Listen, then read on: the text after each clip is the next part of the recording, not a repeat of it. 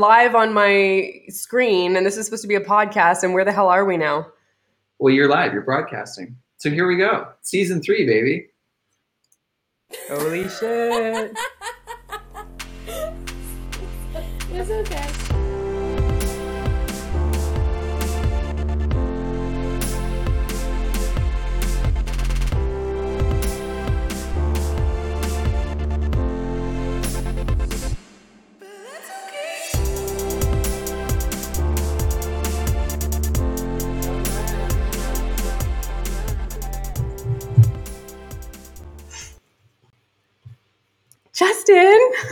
Yeah.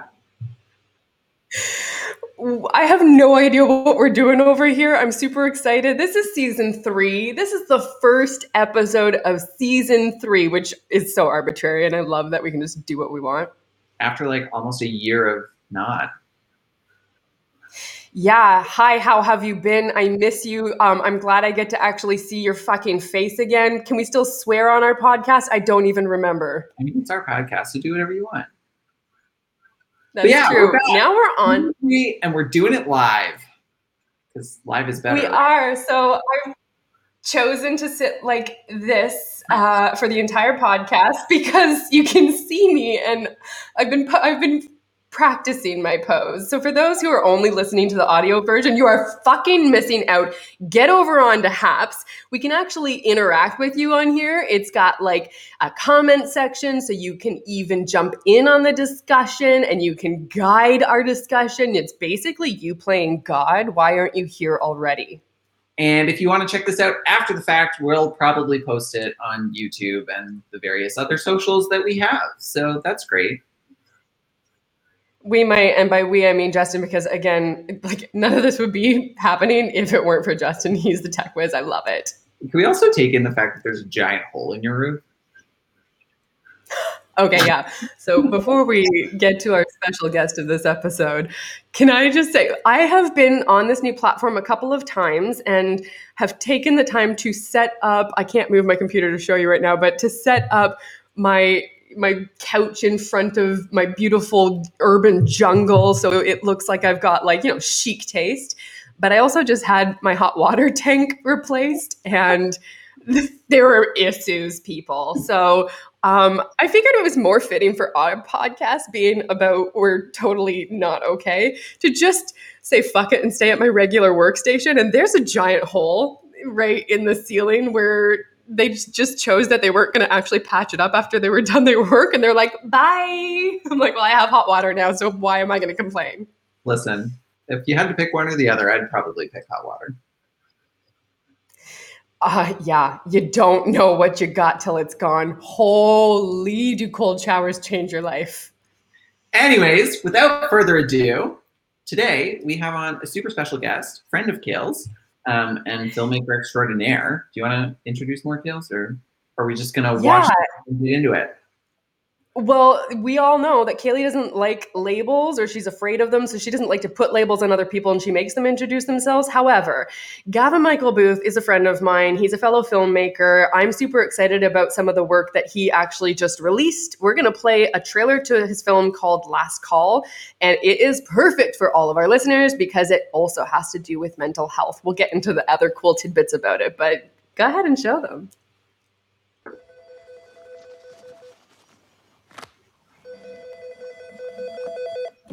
Hello? Hello. Oh, uh, sorry, sir, we're closed. Okay, but you're working tonight? Uh, yeah, but I actually don't usually answer the phones. Where did I call? Gateway Career Center? I've been staring at that number for a long time. I got off one of those posters. One of those, uh, you're not alone. If you need help, call this number. Uh, I'm sorry, sir, what do you need help with? If anything happened to my boys, I would. Drink a lot, call a help helpline. Yeah, I probably would. Scott, um, maybe we can talk about something else, like your daughter and maybe where she's going. You never going. think about what happens when you die? um, no, I don't really um like to think about that. I do. Even I'm starting to believe it. Believe what? I'm a monster. accidents happen, you know? No, no, no, no. Don't say that. But No, it's no, true. You don't get to say that to me. You- no, Just to accidents you. happen. You know, it happens for a reason. God works in mysterious ways. Scott, please answer me, okay? Think about Emily, okay? She doesn't want you to go. Scott, please don't go.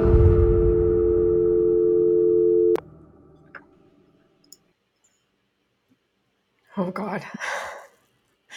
So welcome, Gavin. On that. Hey, how goes?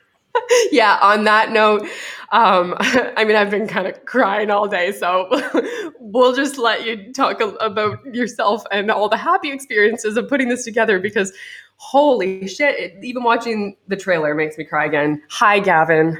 Hello. I was gonna I was gonna like PayPal you like twenty bucks to help patch up your ceiling. I thought like maybe we could run a fundraiser or something. Okay, this is the second time in the past 20 minutes that someone has pitched a fundraiser idea to me for something beautifully silly like that. Justin was just saying, we- did an episode earlier about stalkers, and I have a new one, which Gavin, you actually already know about. And so Justin was You you attracting stalkers on the internet? I don't I don't I believe don't get it. Like, what, this little gremlin is probably going to be more evil than you. Don't come at me, right? You're But- you're you're very friendly, and I think sometimes you just you you think the best of people, and not all people should be thought the best of. Let's just we'll just leave it at that. Yeah. I- yeah. Oh, I like to hold on to that.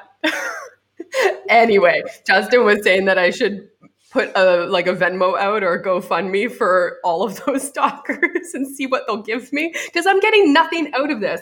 I will Yeah, appreciate why not? yours and theirs, but your money has gone towards this film and Good segue. good uh, segue man i i i mean there's so many questions obviously that we we can address with it and i know that you and i have spoken a lot about es- especially the mental health aspects but can we start off by learning about you the filmmaker gavin michael booth who is back up in canada with us for a little bit Yay! Yeah, I mean, I'm, I'm I'm sitting here in Windsor, Ontario, Canada. This is where I was born and raised, just outside of here in Amherstburg, Ontario. Uh, last call was shot here. Many of my projects are shot here, even though I've lived in Toronto and Los Angeles over the years. Uh, just always kind of come back home to make my projects. I, I love shooting in Canada. It's it's just uh, like this community. I, I wouldn't be making films if it wasn't sort of for the Windsor and Essex County community they've opened their doors to me for you know discounts and favors on locations and catering from all kinds of restaurants and, and local theater uh, community groups for acting and costumes like really i've been able to get anywhere on the map in, in the hollywood industry because of the the favors that this area has done for me so i've come to embrace that and uh, actually you know the pandemic's the thing that brought me home but i'm super excited about it it's not a it's not a bummer to leave LA temporarily. It's it's actually been pretty great. Well, welcome home. That's super exciting. Mhm. Yeah, you also, um, you know, you have built yourself up from the ground starting in Windsor. And something that I didn't learn about you until very recently was the story about you having to, ironically, break your way into the Windsor Film Festival. Correct me if it's not called the Windsor Film Festival, but I found that super ironic. And I, I would love to also just give you a chance to kind of retell that story because that was motivational and weird to hear for me. So when, it's the Windsor International Film Festival, uh, WIF, and when they first came out uh, some years ago, they they didn't include any Windsor films, and they were all about attracting films from all over the globe to to spotlight here in Windsor, which is great. But it was less a film festival with open submissions and more of a film showcase where they were using it to drive business for local restaurants, uh, you know, tourism to the city, and all of that is fine. It's just we live in a city that is known as the automotive capital of Canada. It's all about buying local cars, supporting the local unions, uh, buy local gro- groceries, and lo- support local farmers. And then when it came to the arts, often for music and film, it was well, let's let's get the the biggest and best that America has to offer, and like forget the little guys. So I kind of was bummed out the first year, and I said, okay. And they said, well, maybe next year. So the second year rolled around, and I went and I said, well, okay, how do I how do I put a film in? I've got a film. And they, they the organizers told me once again, well, you know, we're not going to focus on local films, you know. And I just I said politely, I already had an idea in my head. I said politely, if you don't include local films, you're going to regret it. Doesn't have to be my film, just anything local. Show short films, show music videos, like do something for the local filmmakers. Give them a discount on passes so they can actually mingle with professionals in the film industry and try to get outside of Windsor. And you know, if you're if you're going to have a career in film, you're probably not going to do it in Windsor. You're going to have to go to Toronto. But everybody starts somewhere. You know, get a little bit of work under your belt, and then move move on. So. Um, Navin, who you know, Navin Ramaswaran and I had a film called Do Not Disturb back in the day. And I used that opportunity to found the FU Windsor Festival, which stood for Filmmakers Unite Windsor. So nobody else was going to show our films. So we would say FU to the city and show our own films. And we put up about two or 3,000 posters overnight. We taped them to every light post and, and storefront door that we could and caused a bit of a ruckus that uh, ended up helping us sell out our film and draw a lot of attention to the fact that the festival wasn't including local films. And then the next year, I got approached to help with, they were organizing a 48 hour filmmaker challenge and starting to include the local filmmakers. I was not very well liked by the, the board. Windsor Windsor's a very small community. There's a very long memory for things and doesn't really like anything that's sort of like stunt like PR and, and seen as bolsterous. So it took all the way until 2019 with this film, Last Call, to actually get invited to partake and screen a movie at the festival. So it's come full circle many years later. So, just everybody hold on to that. Uh, what I think could be your catchphrase. You know, if you don't let me have a film in this festival, you're going to regret it. Basically, if you don't let me do blank, you will regret it is how i understand you. And you seem to have uh, you have some people in the chat here. I don't know if you've noticed along the left hand side for okay. audio hello from windsor. Yeah we have guests from windsor who are chiming in. That's awesome. So full circle. Talking about full circle. Yeah maybe, that, maybe my neighbor. I don't even know. I don't know my neighbors here yet. It's been covid. Just might be. Well there you go luke. You, now you know one of the you know the fu founder over in windsor and Windsor is, um, you know, you mentioned Navin, and that's how we met. Windsor is the town in which we ended up meeting.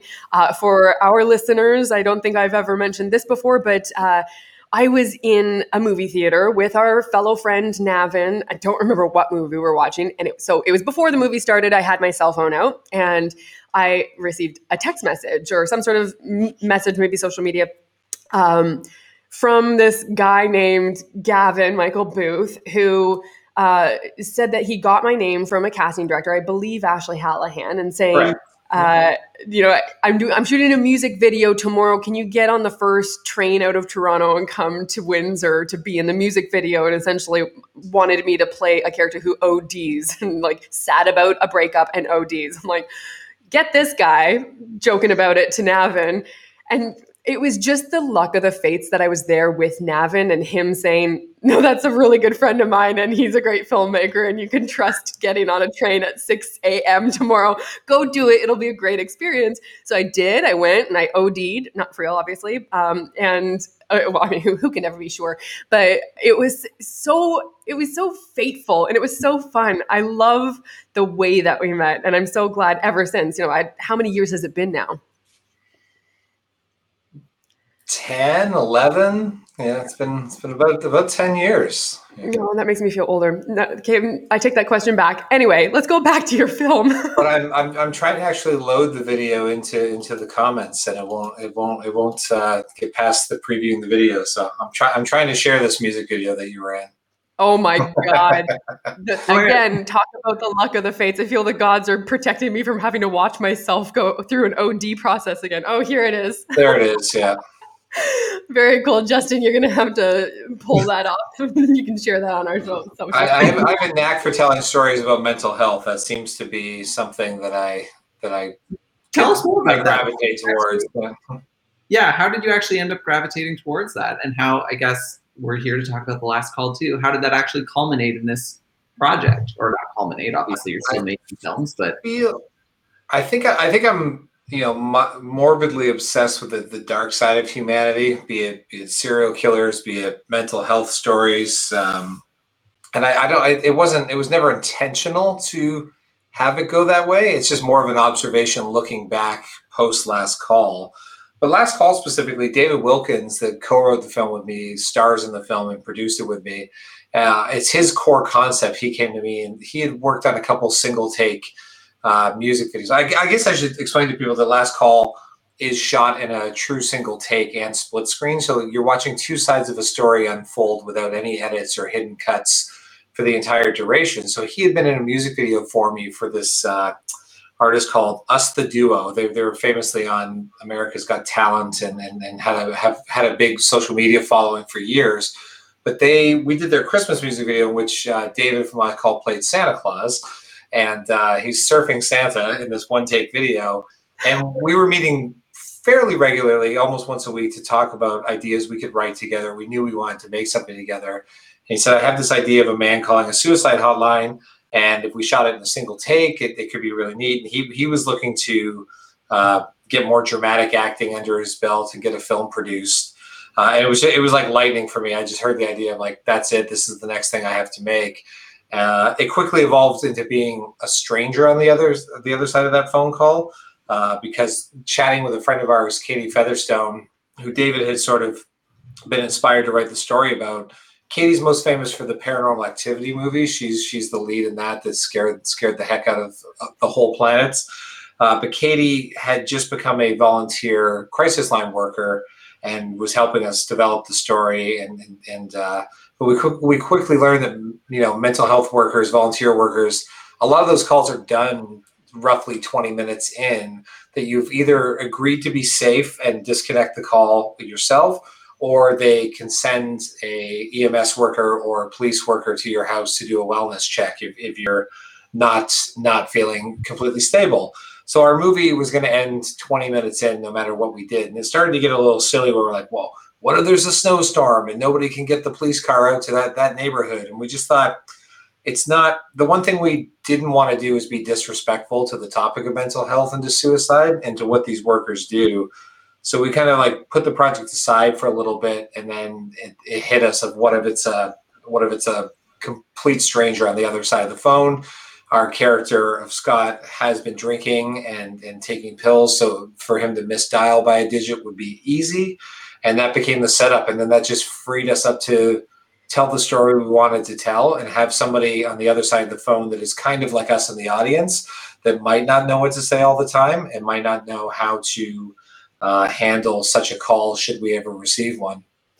And that person who plays that perfectly represented us on the other end of the phone is your wife, Sarah, who is an incredible actress and I wonder if you might elucidate us with a little bit of information about her and maybe even particularly how you ended up with the specific shot that you have and uh, the the take that you chose and some of the I guess roadblocks um, and hardships that you experienced doing a one take film with oh. an incredible actress like that.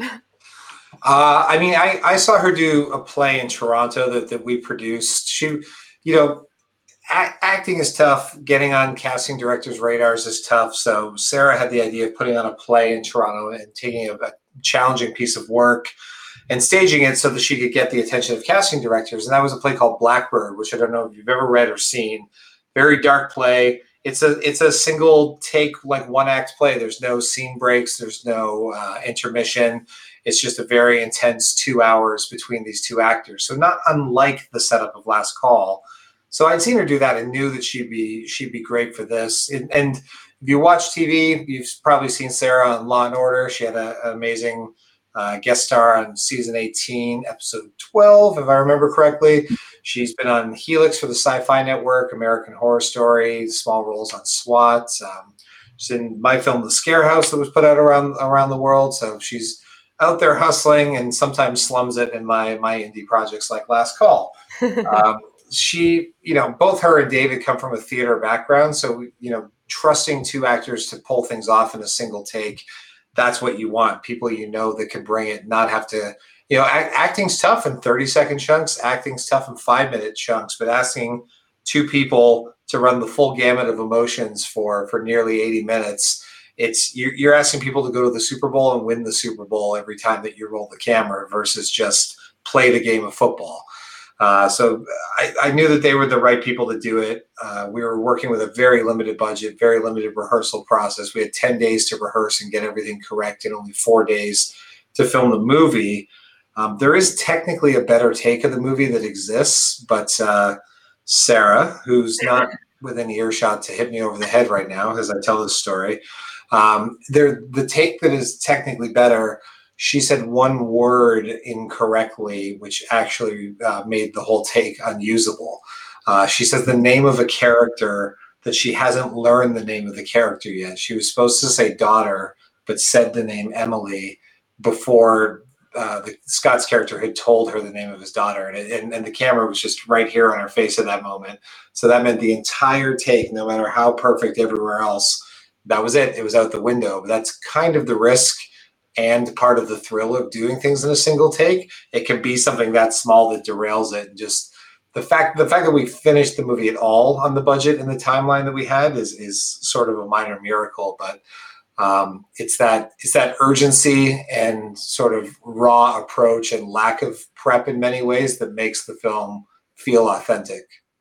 So, what actually was you, the rehearsal process for that kind of thing? Obviously, if you're doing it in one take, I, I, imagine you guys probably rehearsed it like you would with a play, where you kind of rough things out in a space, and then eventually you get the cameras in, and then eventually you start rolling. But how did that actually look for you guys, and how did you kind of tackle those challenges? We would split our first three days were split between the two locations. We would rehearse everything on Beth's side of the story in the afternoons, and then earlier in the day in the mornings, we would rehearse everything on Scott's side uh, and just do the blocking. But what was great is we could film every single rehearsal, and at the end of the day, I was able to edit together a very like loose, rough version of that split screen, so I could see where people were placed, and then we could make adjustments to lighting, make adjustments to uh, sound because you know I had to make sure we found ways that as they sit down and stand up and move around, that the microphones aren't rubbing under their clothing. There was nowhere to put uh, the traditional boom mic and somebody with a pole. We were just going to see it in the background or in shadows or reflections all the time. So it was sort of all teams were using the rehearsals to just kind of get better and better at it. So very much like a stage play, just yeah. you know getting it on its feet until we could get into like sort of full dress rehearsals and uh, just tweaking every day, using those rehearsal takes and uh, kind of like the way again like a football coach would be able to watch the game afterwards and analyze the plays that they made and figure out how to have better defense and, and better offensive plays.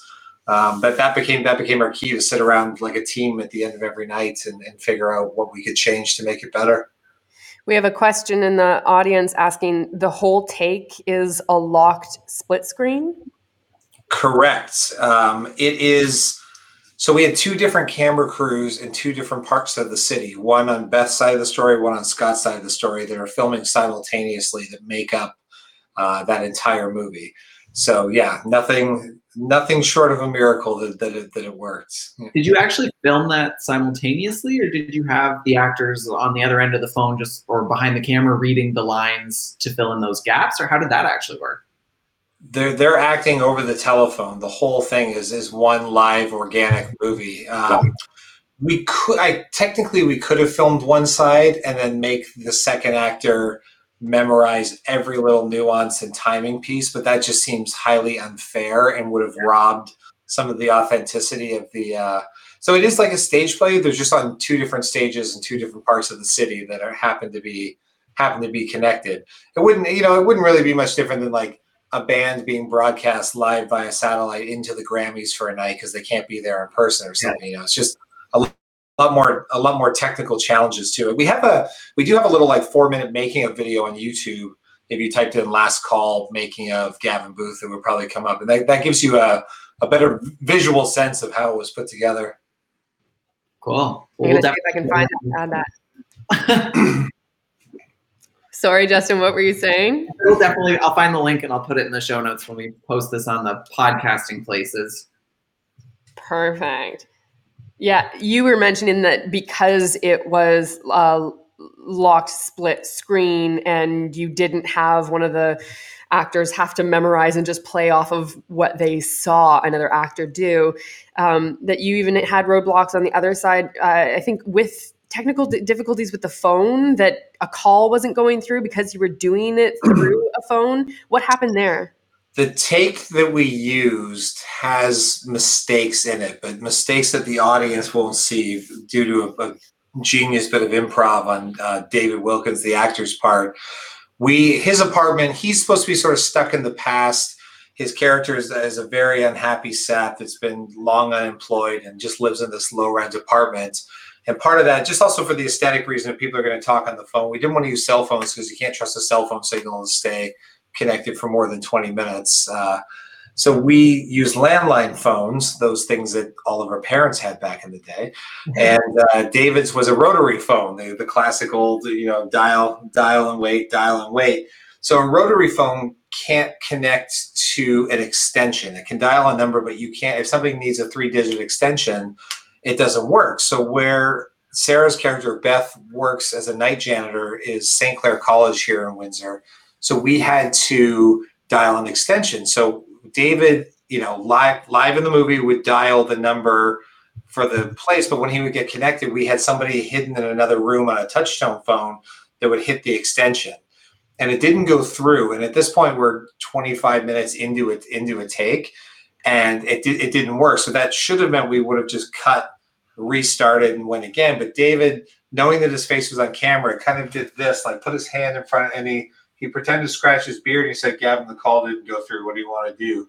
And I'm like, "Just dial again, dial again. We'll pretend it was like a, a missed dial." And then so then he hung up and kind of like righted himself for a second, picked up the phone and dialed again. And we were able to just with some ADR work it into the movie that that first phone call that he's misdialed and it goes. You, it's Adrian Ellis, our composer, on the other end of the phone saying. Hi, you've reached Ellis Mechanical. We're not open until 9, 9 a.m. tomorrow morning, but please leave a message and he looks at it kind of confused and hangs up. So it worked. It worked perfect for a story about a man who's supposed to be too drunk to have dialed the correct number in the first place. But genius, genius save on David's part to not uh, not blow the whole movie. Well, speaking of genius, and you know, just to add another level of meta to how one takeish you went with all of this, I think you know where I'm going with this. Your composer, Adrian, another friend of ours, he, mm-hmm. oh, please talk about the geniosity, if that is a word, about how he put together because of a joke. It started off because of a joke, and he ended up doing the composition for this film, the score in one take as well. I yeah, Adrian Ellis. He's composed everything I've done since about 2012, 2013. Like, love this man's music. Destined to be scoring Disney movies and, and Marvel movies. He, you know, when when I told him what the film was going to be, I yeah, I usually talk to Adrian on a regular basis as a friend, and I said, "Hey, this is the thing we're doing next, so kind of get your brain in gear." And he joked, he said, "Well, you're gonna you're gonna have to do this. I'm gonna have to do the music live in one take just to keep up with you guys." And it was kind of like a haha. But then the day we wrapped production, the, the local Windsor um, news station, CTV Windsor, interviewed me and, you know, how did you make the movie? How did it go? When are we going to be able to see it finished? Anything else you want to tell us? Says, yeah, the music will also be done live in a single take. And uh, they aired that. So I sent Adrian the news clip and just, you know, waited for the waited for the fury, which he, he quoted back to me the uh, the Bill O'Reilly meme from from his famous breakdown on TV, like "fuck it, we'll do it live, we'll do it live." uh, and then that became the challenge. He accepted the my gauntlet challenge, and uh, we figured out a way to do the to do the score live. So on a on a separate day for production, uh, and we actually brought in a live audience of school kids, of high school kids and college kids that were interested in the arts to sort of bear witness to him recording the score live and getting an understanding of how movie scores are, are written and composed. So we did that in uh, early February. We shot in September 2018. We did the music early February because our premiere was short, shortly after that. Um, are you allowed to talk about what your next plans are? That I'm assuming you're also going to be using Adrian for. Yeah, I mean, I'm allowed to talk about them, but I won't. Okay. Uh, so I, I have another wild sort of idea that I don't think has ever been attempted in history that we can confirm. So I'm I'm uh, I keep I keep hoping that every time I complete one of these things, it'll be like, all right, I've done it. I've taken the ultimate challenge as a filmmaker. Now I'll just go back to making Christmas movies and lifetime movies about women yeah. in peril. If I know, then I get finished and it just creeps in, and I go, oh no. I feel, but I honestly though the one that I feel robbed of I have said for years, like since I was in high school, I want to be the first filmmaker to direct a scene in actual outer space. And now Tom Cruise and the director of The Bourne Identity are beating me to it. So, you know, Well, don't ever let anyone tell you that money and power can't buy you the things you want in life. I don't think that they have anything on you. We will, I guess, let that hang in suspense for people to just keep an eye on the next projects that you're going to be coming up with. But I have known you as somebody who always, I don't think you're going to get to that point, first of all, where you're just happy making made for TV Christmas movies. Not there's anything against them because I audition for them all the time. But you I've said to this I have said this to you over the phone a couple of times now I think even just in the past week that you belong in the Guinness Book of World Records because of the different sorts of approach that you take to filmmaking. And there was a comment that just uh, went by I saw hashtag you didn't learn in things you didn't learn in film school Gavin, if there's anybody out there that fits this hashtag more appropriately, I'll probably just go take them out because you're the only one that I want in that category.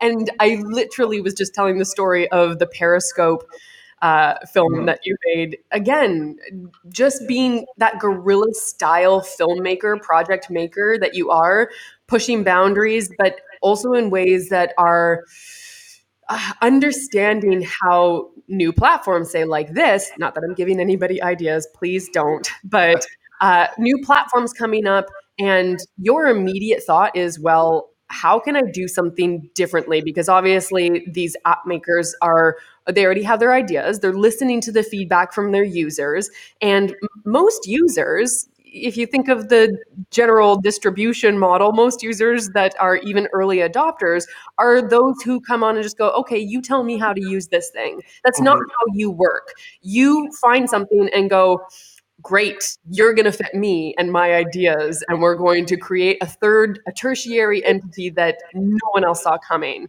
I Yeah, wonder technology is exciting to me. All, all the VR and, and choose your own adventure and, and 3D, whatever it might be. I, I always try to think, you know, if all filmmaking comes down to good storytelling. It has to be a good script. You know, you can easily take any new technology or platform and make a gimmick project. But I think it's like trying to figure out, do I have a story to tell with it? And a lot of it is just the excitement of trying something new. Um, and and I figure if I'm going to experiment with something, I might as well try to wrap it into like at least a short, if not a feature. But I think there's, uh, yeah, new technology always always excites me, and I, I think uh, when I saw Periscope, I thought somebody should do a live Blair Witch style like like found footage movie. I should I should make that movie, which technically makes us eligible for the Guinness Book of World Records. We've just never filed because it's pricey because it was the world's first live broadcast movie.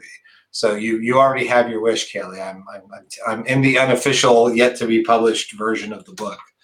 Well, speaking of unofficial published versions or lists, uh, yeah, you know what Good segue- segue. yes, you know what segue is coming because we're going to address the title we've given this episode. We've called it almost Oscar with Gavin Booth, and I, I would like. I can't, e- I can't even tell you how excited I was when you texted me. I started running around my apartment, tears in my eyes because, and this might still be a possibility. Who knows? But there is, um, I, how do you how do you put it? It's a list of films that I guess the board for Oscar is taking a look over to determine which ones are it's going to the be. short it's the short list of what's eligible for oscars this year particularly best picture now this year it wasn't particularly short because streaming is included now so there were 366 movies on that list but i'll, I'll just tell you how my experience went. I woke up i took a nap you know shame on me for like needing an hour nap in the afternoon you know.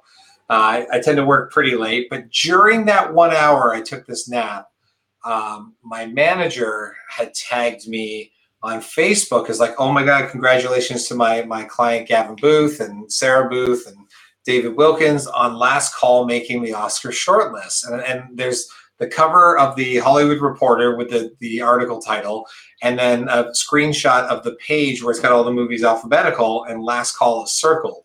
So I I'm flabbergasted thinking like, how did this even happen? But there are certain we were out at film festivals for a year there are a lot of film festivals that are oscar qualifying so just by playing in there you're in consideration but again i've never i've never thought to submit a film of mine. I have no idea what's going on.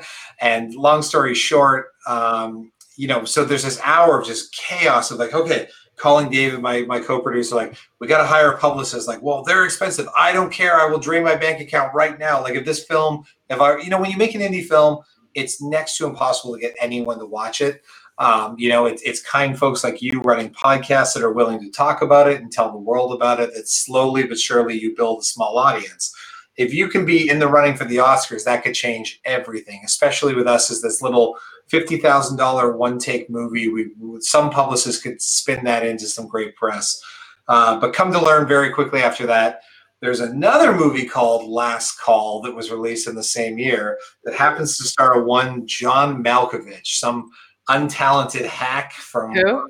that, that maybe was in a movie or something before, but apparently he's the Oscar nominee we're not. So yeah, it was a it was a fun hour of knowing how I would feel should it ever actually happen to me, but uh, a fun a fun little mishap and uh, and and then and then just a lot of uh, a lot of whiskey to commiserate later.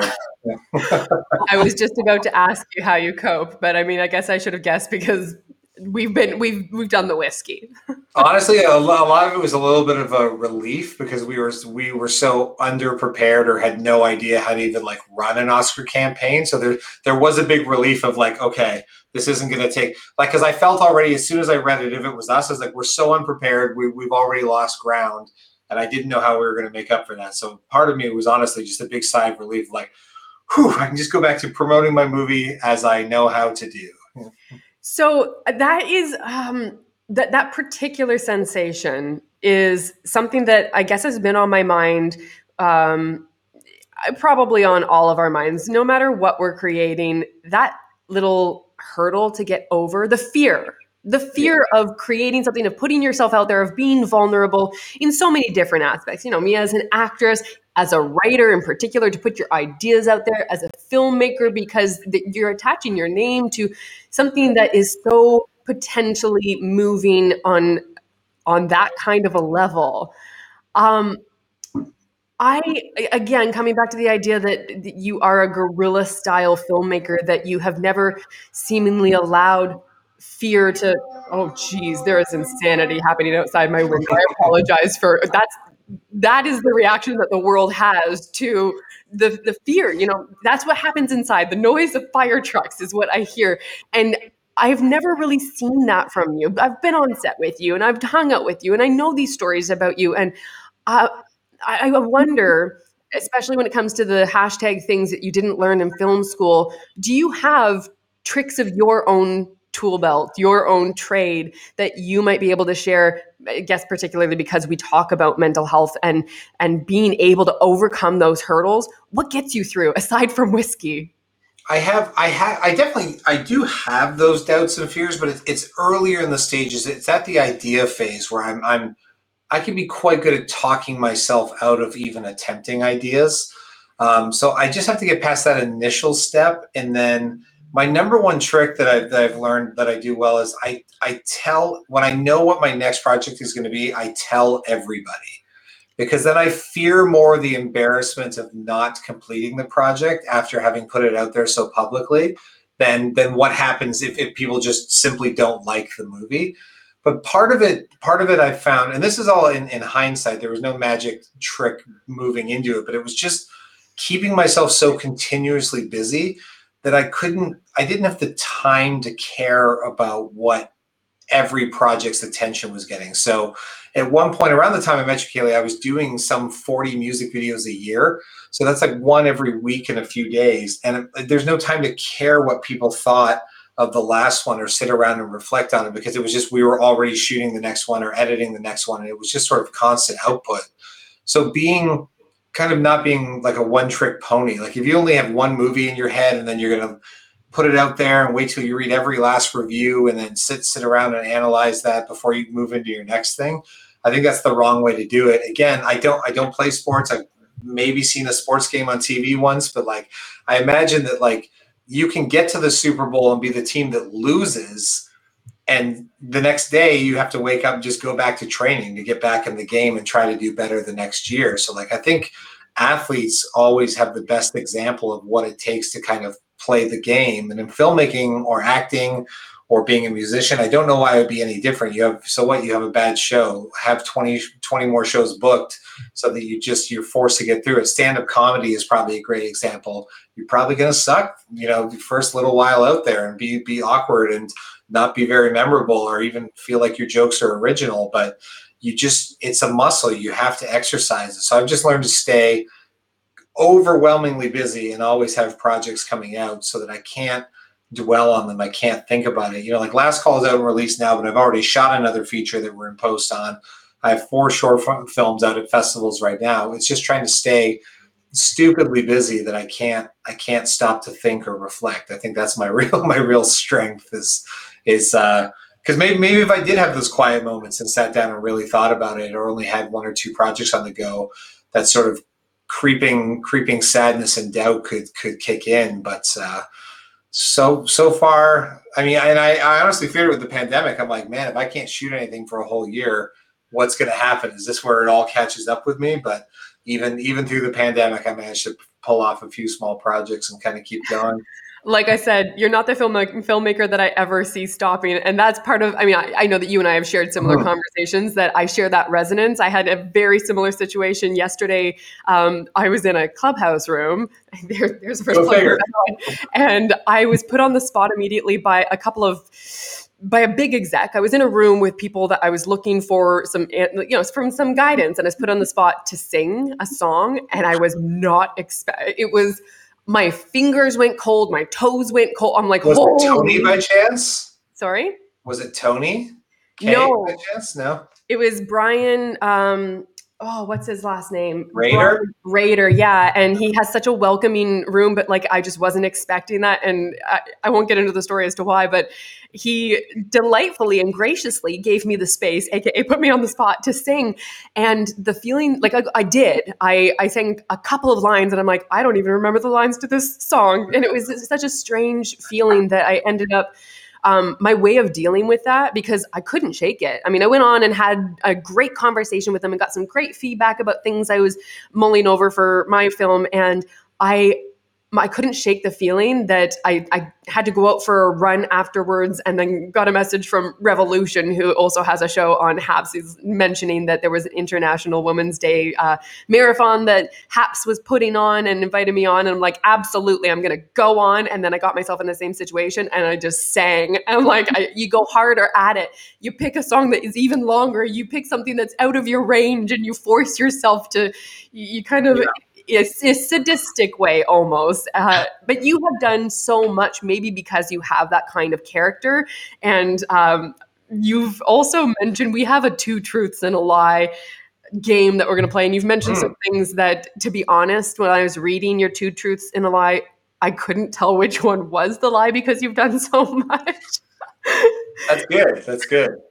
Yeah, I, I, think we figured it out. Justin and I were talking about it, and I also, but to be fair, I forget everything right after I write it, so I don't remember the. Th- I think I remember one of them, so it'll be interesting if I can even tell which ones. Which ones? You want me to read them for you? sure. Yeah. Okay, so your two truths that you sent us was number one, you flew private to Vegas to hang out with Jared Leto and Kanye. Number two, you made an entire feature film for five hundred dollars. And number three, Michael Bay told you that he loved your film, but it would never really work for all the money in the world. I wonder if any of the audience members want to guess which one of those are the lie. We, oh, we've got an LOL award, so I think they're laughing at all of those, Gavin. They're, I think it's a trick question. Uh, number one, we have a guest from uh, someone's guessing number one and someone's guessing number two. So somebody thinks that, that you did not fly a private jet to Vegas and asked uh, and hung out with Jared Leto and Kanye, and then somebody else thinks that it was that you made an entire feature film for five hundred dollars. I, you know what. That one, that one was a given. Of course, I, I think that you have made a, an entire feature for five hundred dollars. Is that right? Is that true? That one's true. That's the film that Navin and I made together. We did the whole thing for and shot it in five days. We did all the post ourselves, and the only thing we spent money on was catering for those five days. Yeah. That's awesome. I You're getting a well done from the audience. Justin, you had a great rationalization as to which one you think is a lie. The minute I saw Michael Bay and that it wouldn't work for all the money in the world, I thought that that was the lie because no, no Michael Bay would stand and be like, "You can't make this for all the money in the world." He would totally just a have all the money in the world and b be able to make it with all the money in the world. So I think that one's your lie. That's my that's my guess. That that one that one is the lie, but his partner at Bay Films, Platinum Dunes, actually did tell me that thing. It just wasn't Michael himself. It was his producing partner, Bradley. uh. I knew there was going to be some kind of caveat because that's what I said. I'm like, he's trying to pull the wool over our eyes because I think that all three of these are true. And number number one is cheeky too because I did I did fly private to Vegas for the iHeartRadio Awards because I was working with um, Third Eye Blind and Demi Lovato that were performing together that night, and we did get to hang out with Jared Leto and Kanye because they were all there performing as well. But I didn't I didn't specifically fly private to go hang out with with Kanye and Jared Leto, just to be clear. Listen, lies. we have Pablo in the audience. We have Pablo in the audience saying that he got uh, bamboozled because he he did basically win on that too. You were being cheeky, yes, Pablo, you did win, and I think we're all winners because Gavin is lying about all of them. He's manipulating Yeah. tiny little words. I tell I tell stories for a living. I can't help it. Yeah. But hey, wait! If I tell three lies instead of two, that means next step is I'm president of the United States, right? That's how it works. Oh, hey, first of all, we have. Uh, also, just for the audience, just in case you can't see it clearly, let me hold up to the camera. That is not the hat that you think it is. Yes. yeah, I'm glad we made that distinction. Yeah. Good. we have uh we have somebody that I respect now. I'm I'm Canadian, so I I, I just consider myself kind of a um a, a, nomin- a self-nominated U.S. citizen since a lot of my work is down there too. But I am very happy that that's over, and I can forgive your visual reference to the past four years. My heart's okay because it says Taking it back. I'm taking it back. we're taking everything back. Well, actually, living in LA, you mentioned that you were in LA, Gavin. Did the presidency actually affect any of the projects you were working on? Nothing affects me. I'm a broke independent artist, so really it doesn't change my landscape at all. But like, it was, it you know, it was, it was, it was a little rattling at times. I call it interactive TV. I'd be watching like the local, you know, Fox or NBC News, and then you, you'd be it'd be a helicopter shot of like a Black Lives Matter protest. Yeah, I'd look off my balcony like. I wonder if that's the smoke. that- Yep, that's the helicopter. The helicopter's circling my building now. That's actually broadcasting live to TV. So it was, a, a little too close for comfort sometimes, but never, never in immediate danger. Didn't encounter too much, um, not too many Karens. I would see videos of Karens in the Trader Joe's and things near me that were having political rants and things, but uh, fortunately didn't witness anything uh, direct. Yeah. That's good, but you still made a wise choice, I think, coming back up to Canada for a little while. I, I did a similar thing of being in the city for, I think I sat in my box of an apartment staring at the four walls by myself for about four or five months. I'm like, what am I doing? And I'm just the the kind of insanity that even was in the streets of Toronto mm-hmm. was not I, I didn't feel safe. And I feel super grateful that I was able to take another little bit of a step westwards, closer to you. And I'm still planning to come and visit you whenever we are able to, you know, get vaccines and feel comfortable and or bubble ourselves or whatever we end up shooting. But it's nice to know that, you know, I had a couple of friends who were down, you know, Christian Brune as well, so who were down in LA and decided to make that choice. It just we live in a digital world now. There are so many more opportunities to connect. Even now, you being in Windsor, still we're, we're we're here and we're connecting on these sorts of platforms, and we're also pushing ourselves to find different ways to tell stories that are more in tune with the zeitgeist that has been created in our world today. There's a there's a short story that I was at the time forced to read in ninth grade called "The Machine Stops." I forget who wrote it, but the idea is that you know the planet surfaces, the climate change has ruined everything. Uh, humans live underground, but everybody lives in their own little like cubicle and only video chats with each other and never gets to see each other in person. It's like I think about that story a lot as technology has been going on, but then the pandemic hit, and it's like, oh, we're we're doing this. This is what this is what we're living through right now. This dystopian story that I read came true, and that that that's scary about how many authors like are able to predict the future, or even James Cameron predicting like Skynet and the internet and how we'd all be connected. Um, yeah, it, the, but the digital world for film, you know, there's also a lot of theories going around that you won't ever have to be in LA to audition again. You won't be punished being an actor for not being in LA.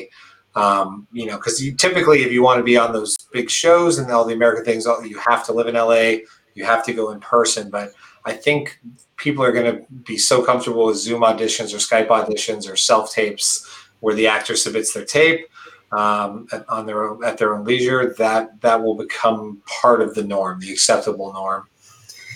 Yeah, and I have, I mean, I think that it is also a double edged sword. Like I mentioned, I've been now experiencing situations where you know, I used to be so comfortable going into the room, into the physical room, and I loved auditioning, and I still very much do. This now, I don't know if you can hear the madness of more fire trucks going by. I think it's best to just take, like we're in 2021 now. You just ignore it and play it like normal, like kids running around in the background of CNN reporters and stuff. It's just it's just all part of the show now. Maybe you can, but I can't. And I mean, it was a perfect timing for me again to, to recognize that that is how I feel going into now Zoom auditions, and to recognize how I it was off putting for me. I I don't. I had to relearn what was making me nervous about walking into the virtual room now and realizing that um, I need to also let go of lighting. I need to now let go of camera setup. I need to like all the stuff that we didn't typically as an actor have to handle walking into an audition room that we just we had to do our work. Well, now we have to also be able to wear all those other hats and understand the new world in which we are performing and auditioning and, and interviewing for our jobs. So it can go across any industry, but um, there is also a beautiful upside to being able to connect with you know my sister over in europe in crystal clarity which i love and you get to facetime with your little pup which was your cool thing we do a segment on here called one cool thing and typically yeah. it's something that uh, for those who haven't heard it on our, our show before um, it's something that can be absolutely anything. We do love actionable things for people to understand how they can either become more involved in organizations that help with awareness about mental health, or it can be something that you do for yourself, uh, in which we've talked a lot about. You know, your work stands on its own as cool things that do yeah, offer that kind of in. What's that? I was saying definitely, definitely Gavin's work stands out as a cool thing yeah. And, but the one cool thing because we put we posit this to our guests beforehand so that they're not too blindsided when they come on here and you shared the most adorable thing i think gavin had or yeah we have a clip facetiming with puck and well, FaceTime yeah. unavailable. I missed I missed that call. So that's my dog Puck. You can find him on Instagram at Little Pucker, and that's my wife Sarah. And I, I want to say that that's the dog imitating Sarah, but I'm not sure that it's not the other way around. Um, but yeah, it's it's pretty funny. Often, often while Sarah was away for three months during the pandemic in Canada and, and had had Puck with her, so every once in a while, it's just it's just a good, hilarious, awesome thing every day that I answer the phone expecting it to be her, and it's just it's just the dog that I'm talking to. Yeah oh, it's adorable. I I feel a lot more connected having. I never used to do FaceTimes, and it was so strange at first. I think you also know Tiana, another friend of ours who's yeah. an actress, and she just started out of the blue calling me and doing FaceTimes with me. And I'm like, I'd be in the shower and so uncomfortable and being like, what do you expect me to do? Answer the phone right now? Because it's, that's such not a thing that we do. We text and we do things that yeah. are so much more um, time free that you know at your leisure you can respond. People don't hop on the phone anymore. So i found i was doing that again and it kind of changed my behavior with with technology which was kind of cool. And even these apps you know we have been on uh, clubhouse a lot and talking. I love just having that other level of connection, being able to hear a voice, which offers so much more context in terms of communication, because texts can be so misconstrued. You really don't have too much context to go off of. So if you're trying to have, say, even an intimate conversation or a personal conversation or connecting with loved ones, whatever it is, you don't have that material to go off of. You have to fill in your own stories. And I think we've already established Kaylee has her own internal narrative that can spin off into stories that don't necessarily always serve her.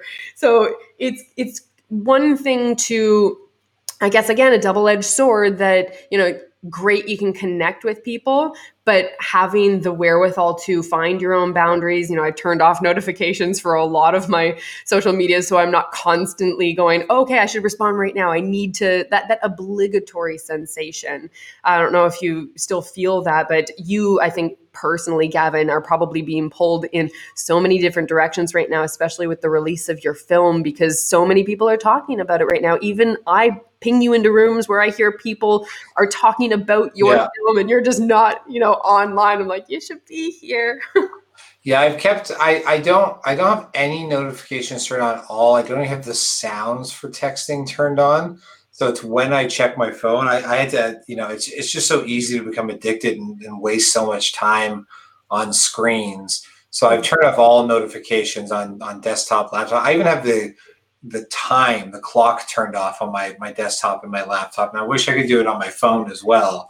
I don't like working here and ever knowing what time it is. Like I set calendar reminders when I have appointments or have to be on a podcast like this, but it's um, I, I miss the quiet. I like I really appreciate having grown up pre-technology, but it's just it's too overwhelming. I've I've kept Clubhouse notifications on for the last couple weeks while I've been part of it, just because it's new and exciting. I'm just trying to learn how it all works. But even that, in the next week or so, I'll probably turn all of those notifications off. But yeah, I, I you know I have a two two and a half year old niece I've never met, so FaceTime is the only thing that I have to like keep in touch with her. And and it is great. Like you're right. I think the pandemic, when life slowed down and people didn't have commutes to work or or their hours were reduced or or, or, or were laid off, unfortunately, like I, I definitely called more people. Like I have a handful of people that I call on a regular basis and not just text, but yeah, I definitely called more friends. There was just a lot more time to kind of say, I, you know, I,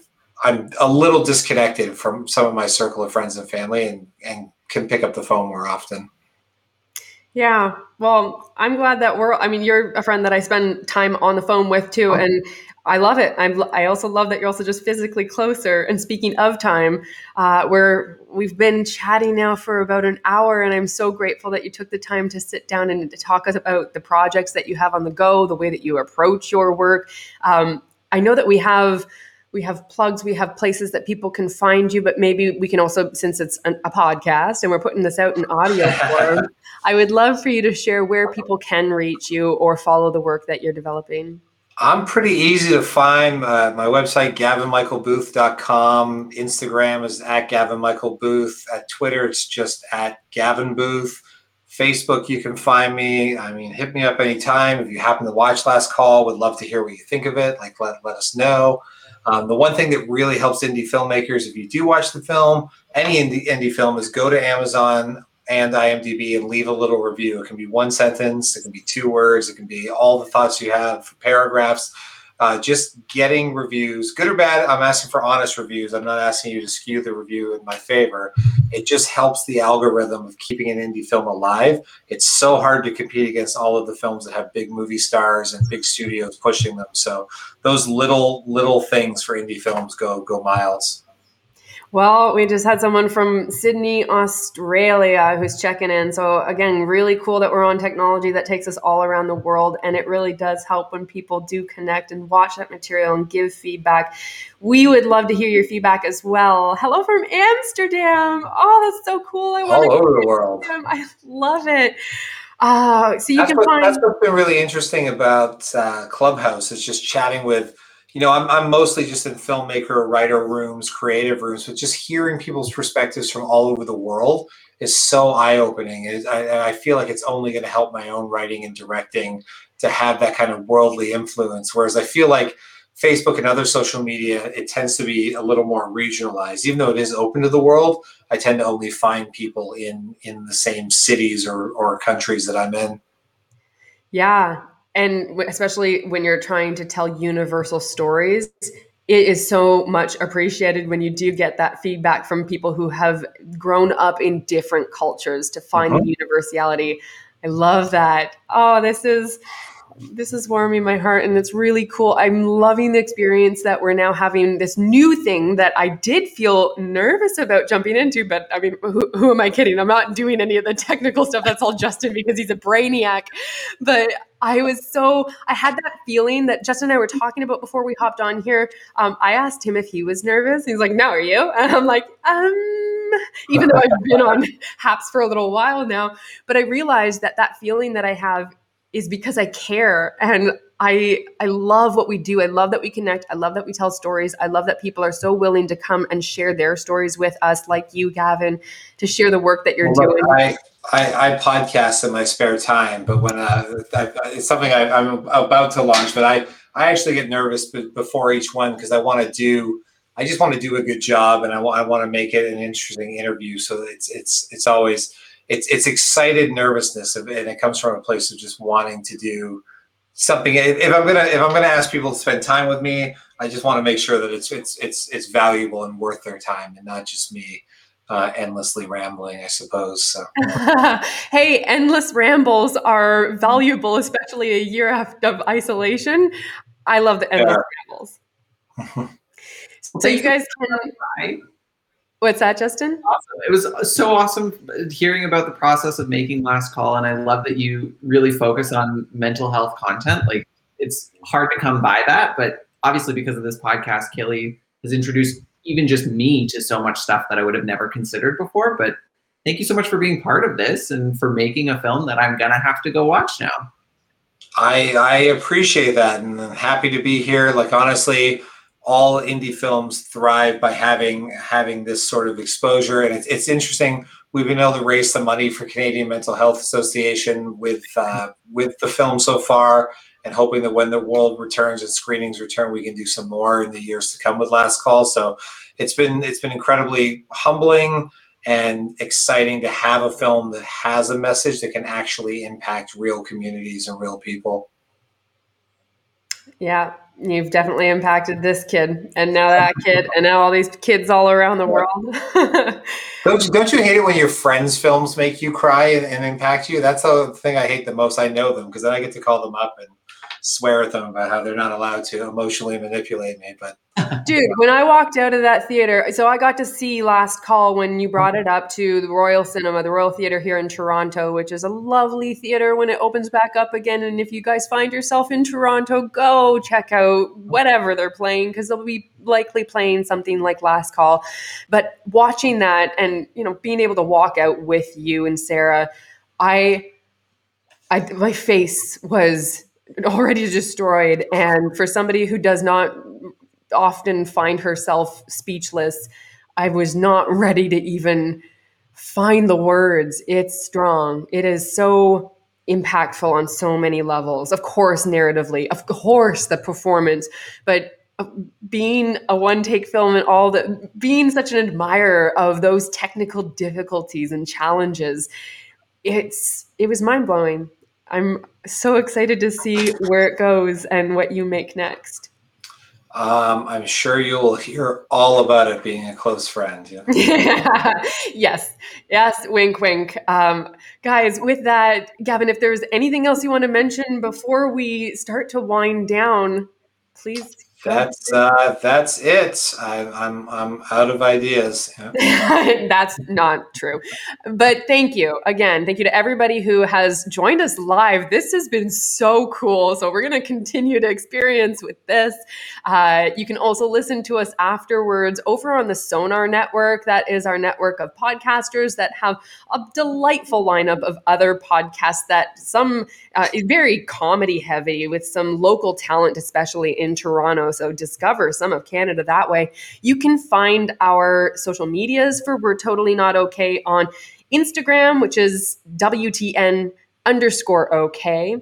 And on Twitter, it's uh, WT not okay. So head on over there. You can send us messages. Uh, Justin, isn't there also a way that they can send in voice recorded questions and comments? You can. We have a we post things through a platform called anchor.fm. And if you go to anchor.fm slash WTNOK, um, you can actually send us voice notes that we will put in the next episode. So be sure to check that out if you have follow up questions or anything like that. Thanks so much again, guys. We will see you next time. Bye. If you like this podcast, you can support it by subscribing to it on iTunes, SoundCloud, Stitcher, or wherever you listen to your podcasts. You can also leave us a rating or review, which sincerely helps us and we absolutely love. Come hang out with us on Instagram, Facebook, and Twitter, and send us your questions, recommendations, and cool things at we're totally not okay at gmail.com. Thanks for listening to We're Totally Not Okay. But that's okay.